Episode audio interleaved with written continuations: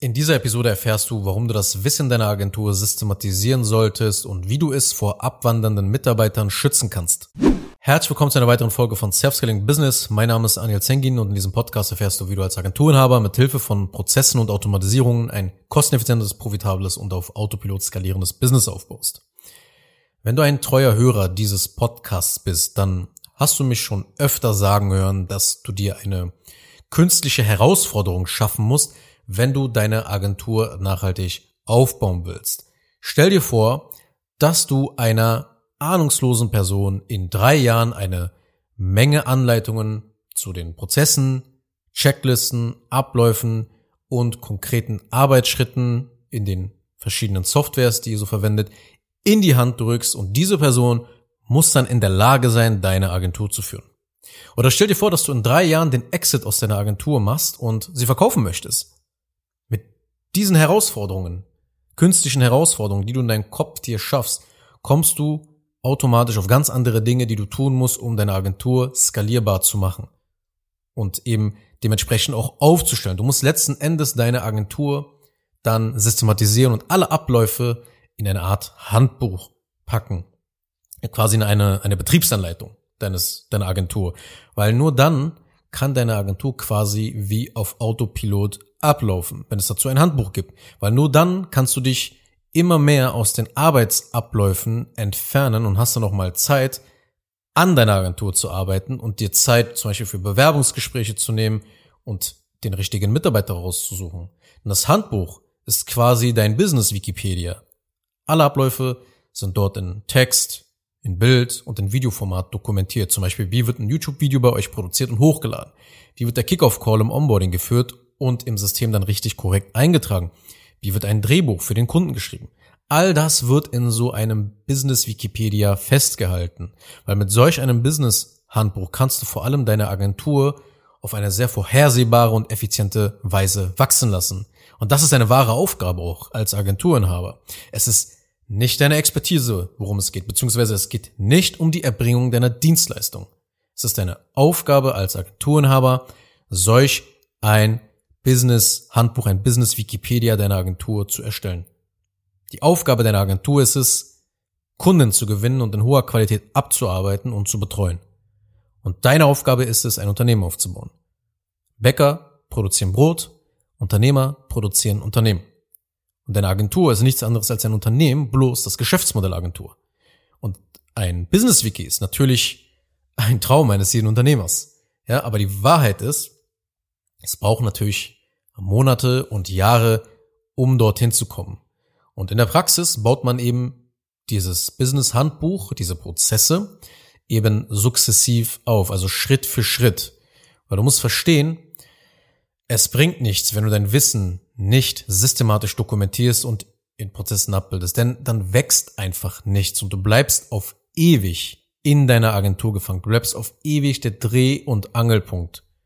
Auf der anderen Seite hast du vielleicht auch mal einige, ja, Überflieger als Mitarbeiter und musst auch ihr Wissen und ihr Know-how in Prozessen einfangen. Denn wenn diese Supermitarbeiter vielleicht irgendwann mal aufhören, dann geht ihr Spezialwissen verloren. Eine unzureichende Dokumentation wird dir letzten Endes, egal ob du jetzt das Spezialwissen hast oder irgendein Mitarbeiter, die wird dir immer teuer zu stehen kommen, wenn das nicht wirklich festgehalten wird. In Form, wie gesagt, von Text, Bild, Video. Und dieses Business Wiki wird natürlich mit der Zeit zu dem ja wahrscheinlich wichtigsten und wertvollsten Asset, weil es ist der Bauplan deiner Agentur. Aber was macht man, wenn ein Mitarbeiter kündigt und ja kurz davor einfach mal alle Dokumente und Anleitungen speichert, um dann zwei Wochen später mit einer eigenen Webseite mehr oder weniger das Gleiche anzubieten? Oder bei einem Konkurrenten arbeitet und ebenso deinen Konkurrenten stärkt? Es reichen ja schon Screenshots und das Wissen kann woanders hinfließen, ohne dass du etwas davon mitbekommst.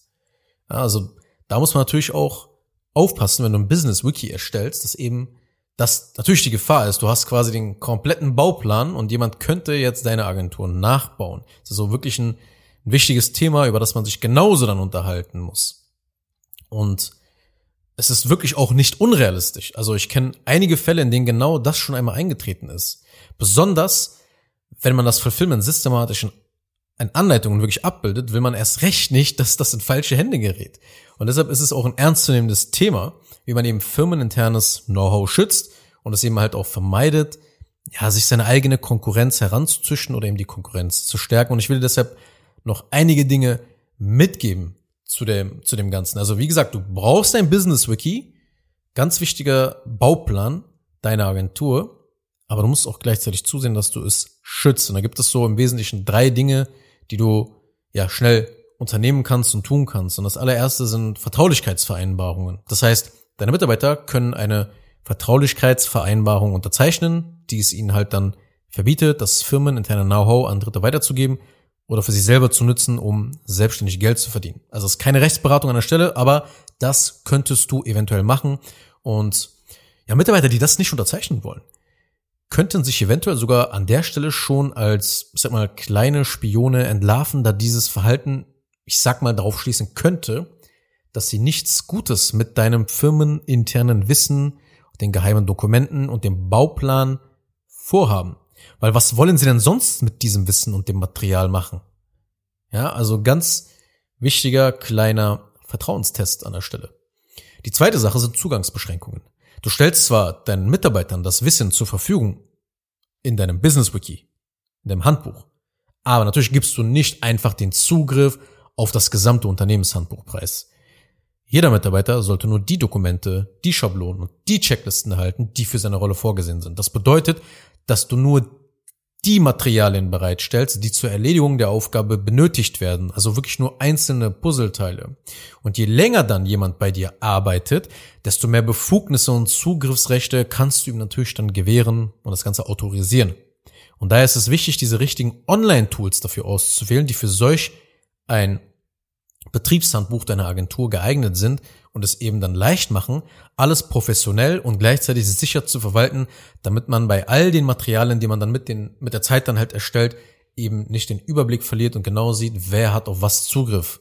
Und ein kleiner Hinweis auch an der Stelle, Google Doc ist das Tool mit Sicherheit nicht. Die dritte Sache sind Mitarbeiter-Onboardings. Genau wie du die Kunden mit Kopfschmerzen oder erfolgreiche Kunden im Fulfillment halt heranzüchtest, bildest du auch Mitarbeiter mit Kopfschmerzen oder erfolgreiche Mitarbeiter aus. Du hast entweder Kopfschmerzmitarbeiter oder du hast erfolgreiche Mitarbeiter, die dir wirklich sinnvoll helfen, deine Agentur erfolgreich zu machen. Deshalb schule deine Mitarbeiter über die Bedeutung des Schutzes des firmeninternen Know-hows und die Konsequenzen, die natürlich drohen, wenn sie dagegen verstoßen. Also fassen wir diese kurze Episode mal zusammen. Prozesse und Abläufe, die müssen systematisiert werden und in einem Business-Handbuch dokumentiert werden, um quasi eine Bulletproof-Agentur aufzubauen, die skalierbar ist und die Marktführer werden kann. Das Handbuch enthält halt alle Abläufe, im Marketing zum Beispiel, im Vertrieb, im Fulfillment, im Backoffice, in Form von Text, in Form von Bild und in Form von Videos. Aber dieses Handbuch muss geschützt werden, weil es eben wertvolles Firmen internes Wissen ist. Und das machst du halt eben durch Vertraulichkeitsvereinbarungen, Zugangsbeschränkungen, zusätzlich der Wahl der richtigen Tools natürlich und von Mitarbeiter-Onboardings. Ich hoffe, dir hat diese kurze Episode gefallen und wir hören uns dann mit Sicherheit in einer der nächsten Episoden wieder. Mach's gut. Bis dahin. Tschüss.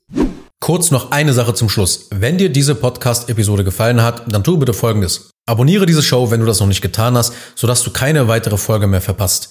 Wenn du jemanden kennst, für den diese Inhalte spannend sein könnten, dann empfehle doch bitte auch meinen Podcast weiter. Und über eine 5-Sterne-Bewertung dieser Folge auf Apple Podcasts oder auf Spotify würde ich mich natürlich auch sehr freuen. Falls du wissen willst, ob du für eine Zusammenarbeit mit mir geeignet bist, dann besuche jetzt zengin-digital.de und buche ein kostenloses Erstgespräch.